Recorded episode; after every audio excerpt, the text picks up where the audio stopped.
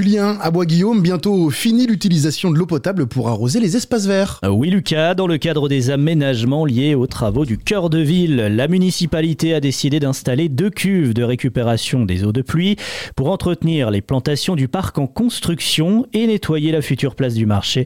Les équipements seront enfouis au début du printemps pour le premier et d'ici l'été pour le second.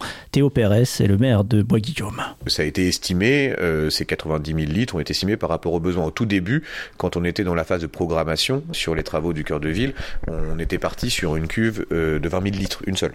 Et puis, en fond, les services techniques nous ont alertés en disant, bah non, si on veut pouvoir finalement euh, utiliser euh, euh, en réemploi 100% de l'eau réutilisée pour pouvoir entretenir, il nous faut au minimum 80 000 litres. Ce système de récupération ne permettra toutefois pas à la commune de réaliser d'importantes économies financières.